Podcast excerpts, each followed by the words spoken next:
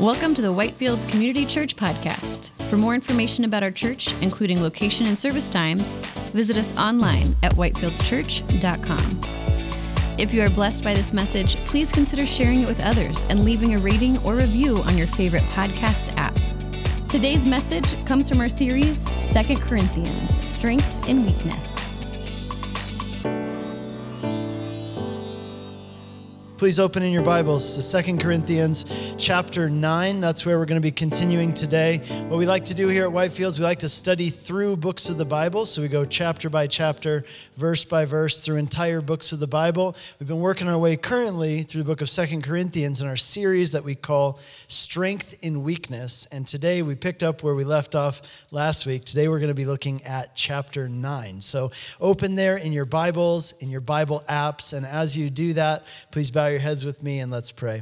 Lord, thank you that you are a good, gracious, and giving God. Lord, we have been recipients of your grace and we want to respond to it. So Lord, we ask that as we study your word today, would you by your Spirit speak to us? Would you transform us? And would you use this time, Lord, to make us more into the image of Christ and the people you want us to become, disciples of you. So, Lord, we avail ourselves to you during this time. We give you our attention and we give you our hearts, and we pray this in Jesus' name.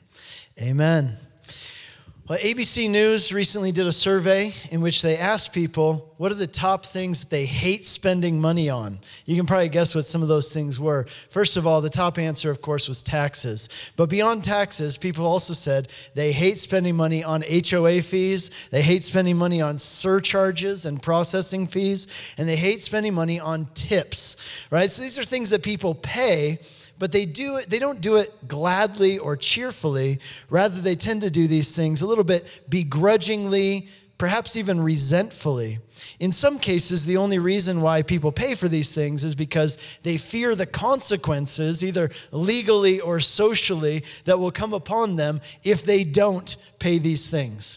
But on the other hand, this survey also looked at the things that people enjoy spending money on. And you can probably guess the top thing that people reported enjoying spending money on was themselves, right? And so here's how that worked. They said, especially when it comes to things related to personal growth or like uh, personal enjoyment or self-care, people not only spend an incredible amount of money on these things, but they do so gladly and even with a sense of enjoyment, like the spending process is part of the experience. Now, according to a study done by the University of Michigan, purchasing things for yourself is one of the most effective ways to make you feel happy.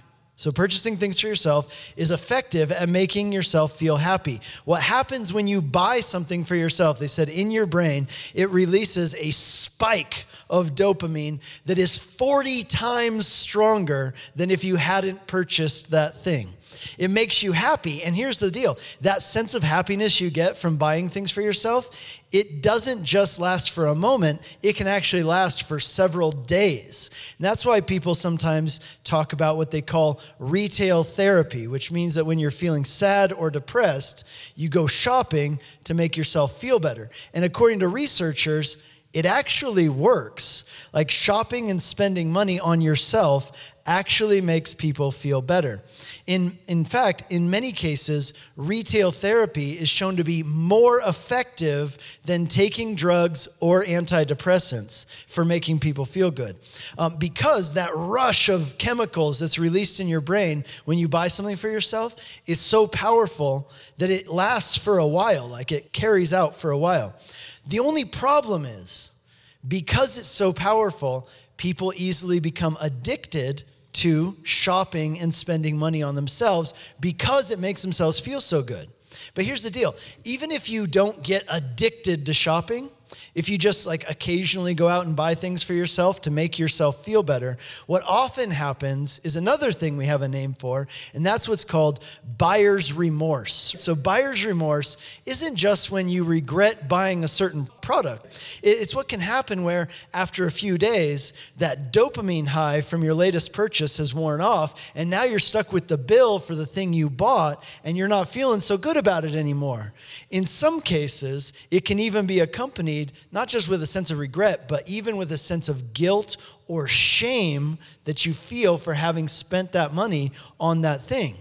It's interesting because, you know, we here in the United States, we live in a time and a place where we have more disposable income than any other generation that's ever lived in the history of the world. I was looking at the statistics online, and if you even look back ten years ago, twenty years ago, thirty years ago, we right now have more disposable income than anybody's ever had in the United States in the history of the world. And there are more goods and services available to us than ever before. So here's the thing.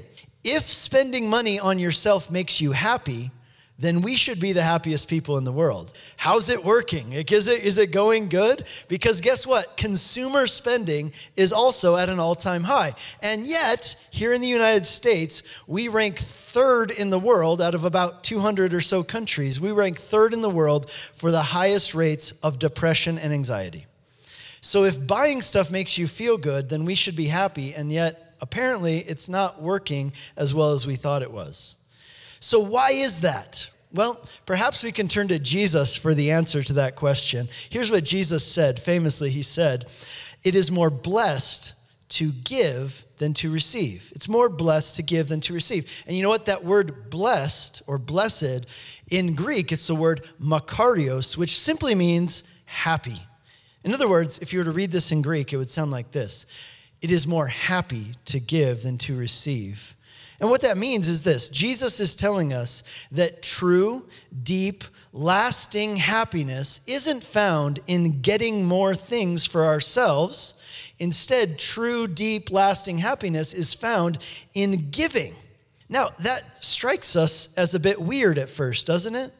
Because I think that most of us would assume that, wouldn't I be happier by getting more things for myself rather than giving away the things that I already have? Except research and experience shows us that Jesus is actually right, right? Retail therapy doesn't lead to lasting happiness. It leads to a spike of happiness, but eventually you get a retail hangover from that retail therapy.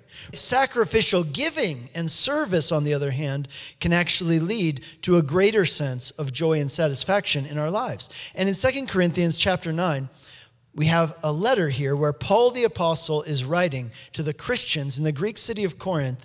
And here in chapter eight and chapter nine, he is writing on the topic of giving.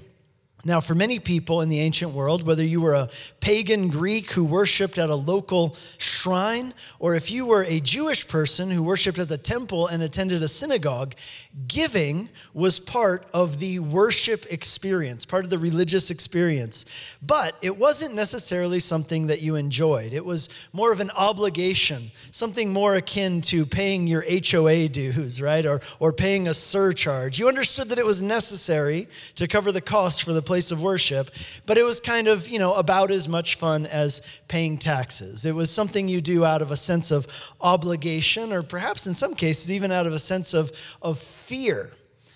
And I think the same is true for many people today. When it comes to the topic of giving, maybe you do it, but I don't know if it's necessarily something you get excited about. Or maybe you don't do it because you don't see the value in it, and maybe that's how not excited you are about it, is that you don't even do it. Here in Second Corinthians chapter nine, God's word is challenging us with a radical idea. Here's the idea. Think about how radical this is.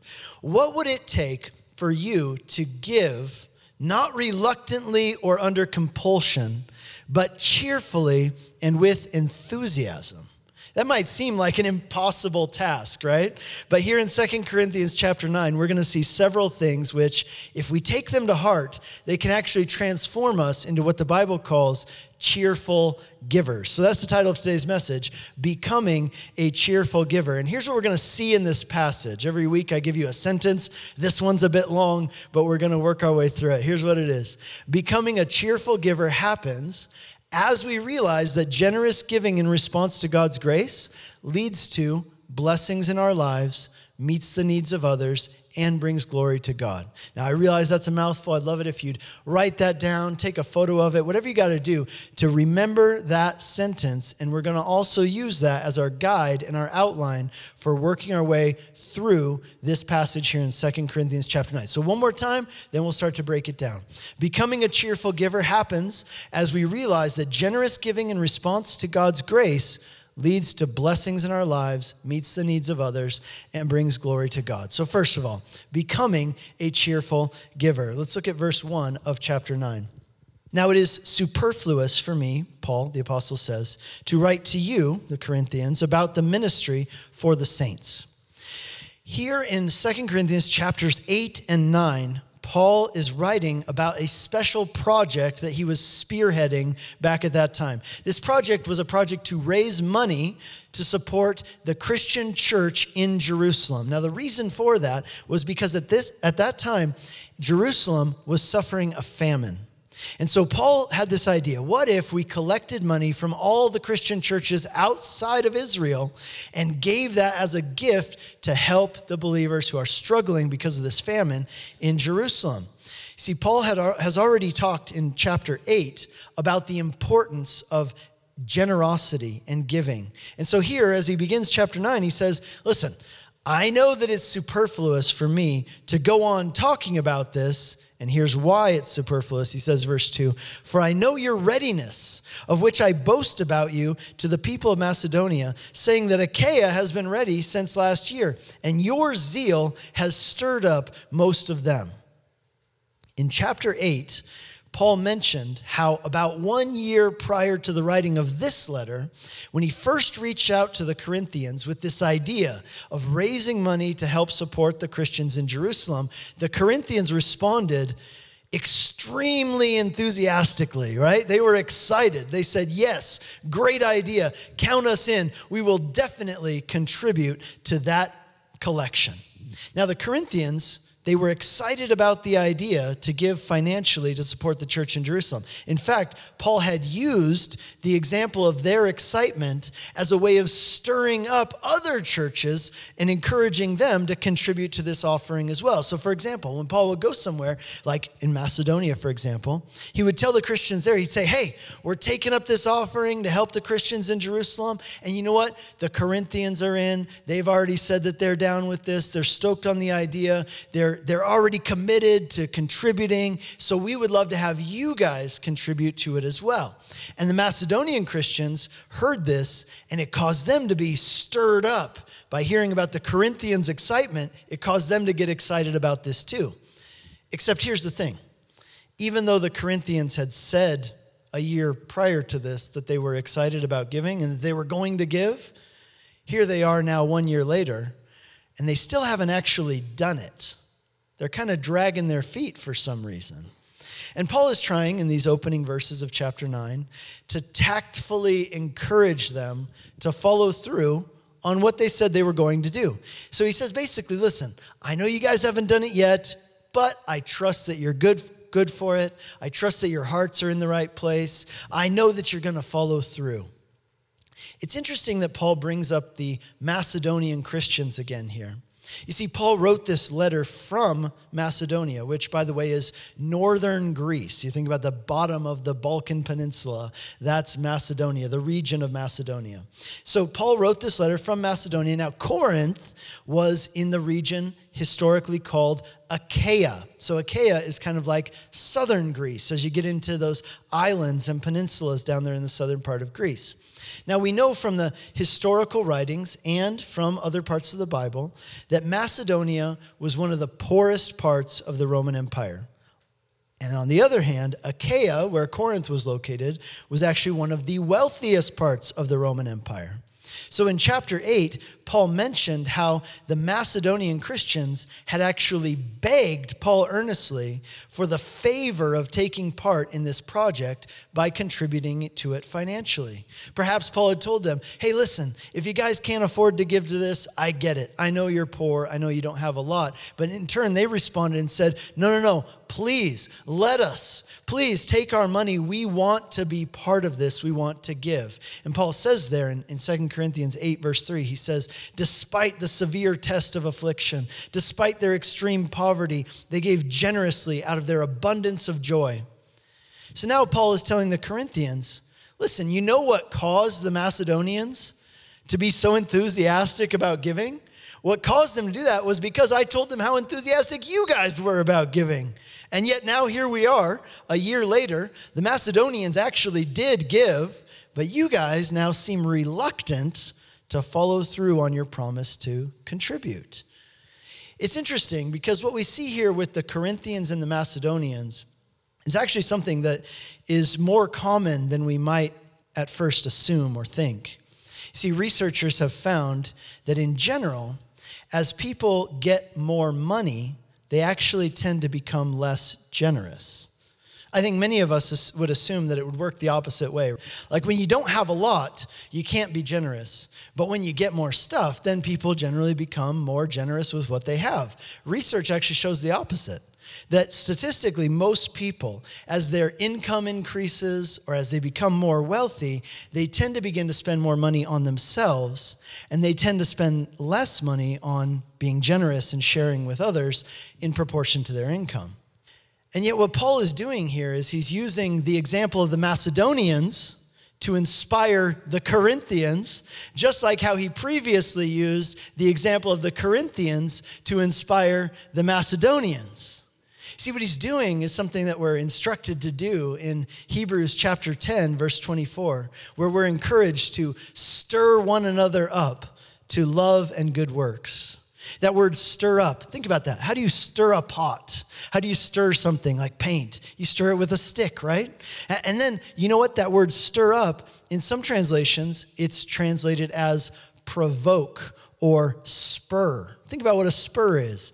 It's a pointy thing that you use to irritate an animal to get it to move where you want it to go. Right? Think about provoking someone. That, that often has a negative connotation, doesn't it? But all these three words, stir up, provoke, spur, they all communicate the same thing. Not leaving something to be as it is. So getting in there and causing, you know, pushing someone forward, provoking them, stirring them, uh, you know, uh, spurring them on towards God's will for their life. Listen, I'll tell you this. I love being around people like that. I love being around people who push me forward, who hold me accountable, who encourage me to be better. They say, hey, you committed to doing this thing. They'll encourage me in the things of the Lord so that I don't just get complacent on my own. I need those kinds of people in my life. And my guess is that you need those kind of people in your life too. That's why Christian community is so important. That's why here at Whitefields, we're always encouraging you to join a group and join a team. Why? So you surround yourself with people People who can stir you up to love and good works. And conversely, you're going to stir them up to love and good works as well. That's what we see Paul doing here, spurring them on to love and good works, encouraging them to be cheerful givers, to follow through on what they said they were going to do. And yet clearly, the Corinthians, at least at this point, rather than being cheerful givers, they are what we might call reluctant givers. And maybe some of us can relate to that. So the question is, how do we move from being reluctant givers to being cheerful givers? That leads us to the next part of our sentence. Becoming a cheerful giver happens in response to God's grace. Look at verse three. It says, I am sending the brothers so that our boasting about you may not prove empty in this matter, so that you may be ready, as I said you would be. Otherwise, if some Macedonians come with me and find that you're not ready, we would be humiliated, to say nothing of you, for being so confident. So I thought it necessary to urge the brothers to go on ahead to you and arrange in advance for the gift you have promised, so that it may be ready as a willing gift, not as an exaction. Now, at the end of chapter eight, if you remember from last week, Paul told the Corinthians that he was sending them a delegation, a three-man delegation, to help them prepare this offering so that they would be ready, they would be prepared, the offering would be ready when Paul would later come down to collect it. And so, so what Paul's doing here in these first five verses of chapter nine is he's explaining to the Corinthians why he's sending this group of three men to them first, ahead of him before he later comes to collect their donation. And the reason is because Paul wants to make sure that they're ready with this donation by the time he gets down there. Otherwise, it could be really embarrassing for everybody involved. You see, throughout these two chapters, chapter eight and chapter nine, Paul has been making the point that generous giving is an essential part of what it means to be a follower of Jesus. Now listen, that is not limited to financial giving. Rather, what we're talking about is this. To be a follower of Jesus means to have a lifestyle that is characterized by giving. You see, we worship a God who so loved the world that he gave his son. We follow Jesus, who gave his life in love for us. So to walk in the way of Jesus means to live a life that is characterized by generous giving in all areas of life. We, we give our lives to God. We give our worship to God. We give ourselves in service to his purposes. And you know what? Loving God and loving Jesus, you know what it looks like a lot of times? Loving God and serving God, it often looks like loving people and serving people. Let me say that one more time. You know what loving God and serving God often looks like? It often looks like loving people and serving people. In Matthew chapter twenty-five, Jesus is talking about the day of judgment and how people will stand before God and what God will say to them. And at one point he says, there will be some people to whom God says this. He says, when you gave a glass of water to someone, when you visited the sick, when you fed the hungry, you did those things unto me. In other words, you were serving me. You see, loving God and serving God often looks like loving people and serving people, because to give yourself to God means to become a vessel through whom God can do his work in the world. No longer living for yourself, but living for him, and that involves giving. But what motivates us to give, whether that's to give our worship or to give our lives to God, what motivates us to do that is not, you know, God pointing at us and saying, this is what you ought to do, or this is what you have to do. It's not obligation or coercion. Rather, he motivates us with a much more powerful force. He motivates us with love and grace. In other words, he goes first. He says, look at this. Here's how I've loved you. Here's what I've done for you. Here's my grace to you. And your giving is merely a response to that, because how else could you possibly respond? What motivates us to give generously is that we understand that we've been recipients of God's grace. You know what grace is? Grace simply means undeserved favor. Undeserved favor. That's what God has given us. He's given us his undeserved favor. The message of God's grace, that God has given us something that we could never deserve. Forgiveness, salvation, eternal life, a relationship with God, so many blessings every single day. And in response to that amazing grace, what else can we do but give our lives to God and say, here I am, Lord. Let me be a conduit and a channel now of your grace to others. Through me, I want you to be able to show your grace to others through my life and through my actions. But maybe you wonder, well, hang on a second. If I'm always giving, giving, giving, then pretty soon, aren't I going to run out? Won't, won't I just end up empty and spent if I'm a person who's always giving? To that question, Paul says this, but first let me read you our next part of the sentence. Becoming a cheerful giver happens as we realize that generous giving in response to God's grace leads to blessings in our lives. It leads to blessings in our lives. That's what causes us to be cheerful givers, when we realize that. See, at the end of verse five, Paul said that he wanted the Corinthians to give a, this financial donation as a willing gift, not as an exaction. An exaction is like your H O A dues. It's like that surcharge that you get charged even though you don't want to pay it. It's something that you give, but only because you have to. You give it begrudgingly and resentfully. But here's the question. What could possibly motivate someone to give willingly and cheerfully rather than begrudgingly? Well, first of all, it's because, verse six, Paul says, the point is this. Whoever sows sparingly will also reap sparingly. And whoever sows bountifully will also reap bountifully. See, this is just a fact of life. It's a fact, for example, of agriculture. It's a truism, if you will. The more you sow, the more you will harvest. And Paul's saying, listen, that same principle applies in our lives. If you give your material resources for God's kingdom, it will produce a spiritual harvest in your life, and it will produce fruit in the lives of others. So if you want to see more fruit in your life and more fruit for God's kingdom in the lives of others, then one of the ways to do that is to give of what you have. But listen, if on the other hand, you're doing what I know that perhaps I've felt in my heart at times. If you're asking the question, okay, how much is the least amount that I can get away with giving and still be on good terms with God? How much is that amount? And then I'll give that. That kind of attitude, Paul's saying, like what's the least I can give and still be okay? That kind of attitude, Paul's saying, it will not lead to very much spiritual fruit in your life, nor will it accomplish very much for God's kingdom. But if you sow generously, then you also reap generously. Jesus put it like this: give, and it will be given to you. Good measure, pressed down, shaken together, running over will be put into your lap. For with the measure you use, it will be measured back to you. It's kind of like this. If blessings are like ice cream, the question is, do you use the big scoop when serving others, or do you use that little teaspoon? Right? Do you use the big scoop or the teaspoon when it comes to serving others if blessings are like ice creams? Because Jesus is, what, Jesus is saying this: whatever scoop you use with others, God will use the same scoop with you, right? That's the, that's the trade-off. If you use the little scoop with others, then God will use the little scoop with you.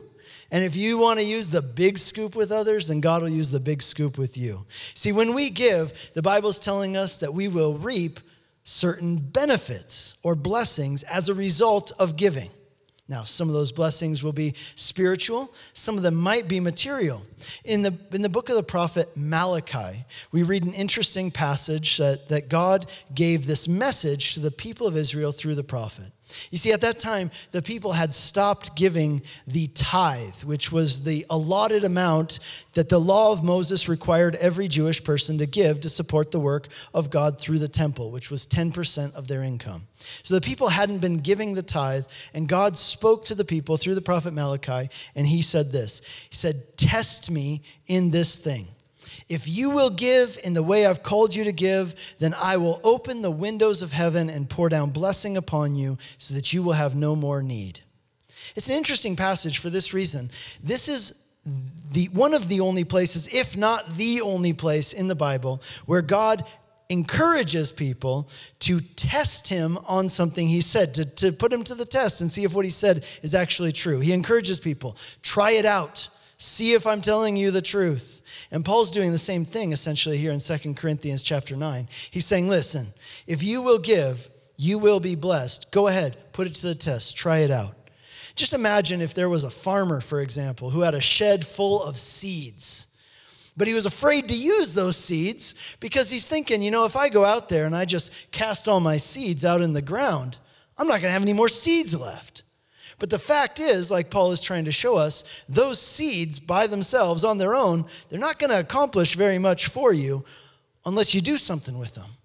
If you hoard your seeds, they won't accomplish anything and they won't help you out. But if you sow your seeds in good soil, then you'll get a harvest, which is a lot better than just having a shed full of seeds.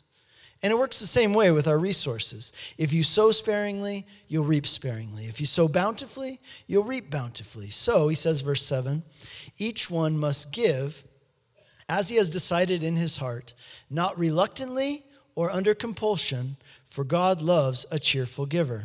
So notice what he says there at the beginning of verse seven, who should give? He says, each one should give, and then he goes on. But that, that tells us something. It tells us that every Christian is called to get in on this thing of giving. We're all called to be part of this work. This is part of the discipleship program of God for your life. Every Christian's called to be a giver. Why? Well, because money is such a powerful thing, right? It represents your time, your energy, your talents. If you're not careful, money can get its claws into your heart and it can twist you as a person. And so God calls us to give proactively, right, to give some of our money to his purposes as a way of training our hearts and training our minds not to be lovers of money or lovers of self, lest we forget that our lives have a greater purpose than just our own comfort and our own entertainment. But then Paul also makes it clear that our giving should be planned and it should be intentional. It should be done, he says, without reluctance, and it should also be done not under compulsion, because it pleases God when we give cheerfully. Now, that word cheerful in Greek is the word hilaros, from which we get the word hilarious, right? So he wants us to be hilarious givers. What does that mean? It conveys this idea uh, that we would give with a smile on our face, a smile on our face. You know why? Because that is how God gives to us. You know, I've told you this each week, and this will, this will be the last week that we talk about this topic because, again, we're just working our way through the text of this letter. But I love this phrase, and I hope you'll take it to heart. Teaching us to give isn't God's way of raising money so much as it's God's way of raising kids. You see, it's part of the discipleship program. He's our heavenly Father, and he wants to raise us up to be certain kinds of people. He's a giving God, and as his kids, he wants to raise us to be giving kids. And how does he give? He gives freely. He gives generously, and he gives gladly. Freely, generously, and gladly. God isn't teaching us to give because, you know, he's saying, I want you to give like I give so you can be miserable like I'm miserable, right? No, his te- he's teaching us to give so that we can experience the joy that he experiences in giving and the joy that comes as a result of our giving. Now, maybe a person might respond and say, listen, I can see how this is a good thing, even a blessing, but I barely have enough as it is. How can I possibly give? Well, to that, Paul says this in verse eight. God is able to make all grace abound to you, so that having all sufficiency in all things at all times, you may abound in every good work. As it is written, he distributed freely. He has given to the poor. His righteousness endures forever. He supplies seed to the sower and bread for food, will supply and multiply your seed for sowing and increase the harvest of your righteousness, for you will be enriched in every way to be generous in every way, which through us will produce thanksgiving to God. Here's what Paul's saying. Listen, if you want to be generous, if you want to get in on this giving thing, then God will provide you with the means you need so you can get in on it. See, in the Epistle of James, an interesting passage, James says that sometimes people will ask God to give them more money, and God will not give them the money that they ask for because, he says, he knows that you just want to spend it on yourself. Now, in contrast to that, check out what Paul's saying here. He says, listen, if you want to be generous, God will give you the means to be generous. He'll, he'll give you a way to be generous. As the old saying goes, you know, we used to use this saying a lot when we were missionaries, living off of, you know, faith and support. We always used to say, listen, where God guides, God provides. That's what we always say. But you know what? That's true for us as a church as well.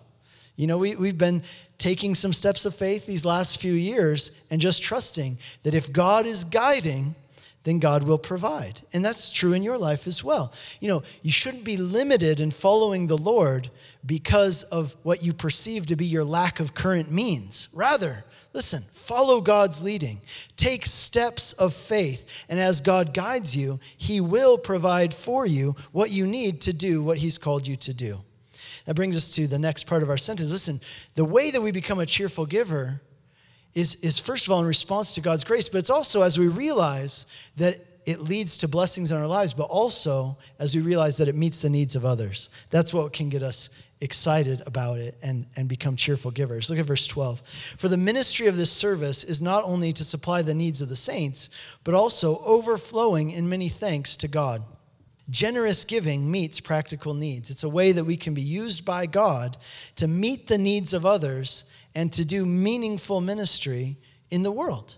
You know, right now, you, you probably heard that we're doing this work in Ukraine, where we're providing wood-burning stoves for people whose houses or the infrastructure has been bombed, they've lost heat and electricity.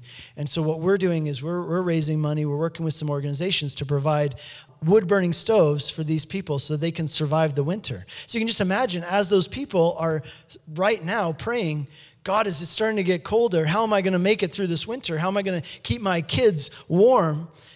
They don't even know it yet, but God is already answering their prayers. And how's he doing it? He's doing it through the giving of us here in this church here in Colorado. That's one of the ways that he's answering some people's prayers. And you know what? That's true in regard, for example, here locally to the Table of Hope Food Pantry that we run here at the church. God is supplying the needs of people through our giving and generosity.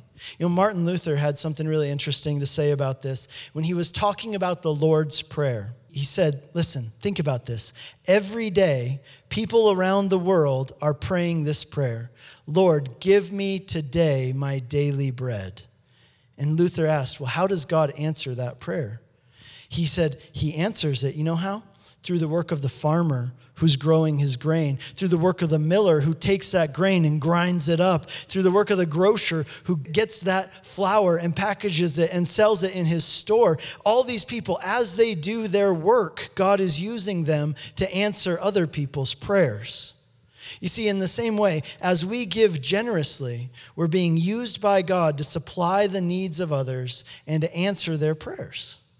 Okay, that brings us to the final part of our sentence. Not only does do we give in response to God's grace, we become cheerful givers as we realize that it leads to blessings in our lives and it meets the needs of others, but also, and perhaps most importantly, it brings glory to God. It brings glory to God. Look at verse thirteen. By their approval of this service, they, the Christians in Jerusalem, will glorify God because of your submission that comes from your confession of the gospel of Christ and the generosity of your contribution for them and for all others, while they long for you and pray for you because of the surpassing grace of God upon you. The ultimate goal of generosity and giving is that God would be glorified. Now, what does it mean to glorify God? We sometimes use this word, but do we really know what it means? Well, here in verse thirteen, to glorify God means to praise him. So what Paul's saying is that when the Christians in Jerusalem receive this gift, it will cause them to praise God because they will see the genuine faith and love and the work of the Spirit in the lives of the Corinthian believers that motivated them to give. And what this means for you and me is this. We can act in ways, we can do things that will cause people who didn't previously worship God to begin to worship God. Through our actions, we can show people God's heart and help them to believe in him and trust in him and worship him. What an amazing privilege. What an incredible opportunity that through our actions, we could help people to worship, trust, and praise God. What this passage is telling us is that one of the ways we can do that is by being generous, by giving to God's work, by giving to others from what God has given us. You know, it's been said that we make a living by what we get, but we make a life by what we give. And if we want to live lives that bring glory to God, one of the best ways we can do that is through giving. And Paul concludes this whole section on giving with these words in verse fifteen. Thanks be to God for his inexpressible gift. What is God's gift to us? It's his son, Jesus. For God so loved the world that he gave his only son, that whoever believes in him should not perish, but have eternal life. This salvation that God has given us, it's a gift. And what that means is it's not something you can earn. It's not something you deserve, but it is something you must receive. And the way we receive this gift is by believing in him. To believe in Jesus doesn't mean just believing that he was a real person who really lived a long time ago. No, to believe in Jesus in this sense means to trust in him, to rely on him, to trust that what he did for you to save you was enough, and it means to entrust him with all of your life. This gift of salvation, it's so great, Paul says. It's inexpressible, right? There are no words that can adequately express just how great it is. So friends, where our words fall short, may we seek to multiply his praises through every aspect of our lives, including how we give. Because becoming a cheerful giver happens as we realize that generous giving in response to God's grace leads to blessings in our lives, meets the needs of others, and brings glory to God. Would you please bow your heads with me and let's pray.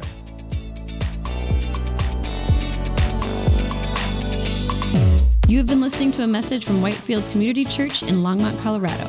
For more information and audio content, visit us at whitefields church dot com. Make sure to tap the subscribe button if you would like to have new messages delivered to your device every week when they are released. If you have been blessed by this message and would like to support our ministry, you can do so by leaving us a review on Apple Podcasts or by giving a donation to our church on our website at whitefields church dot com.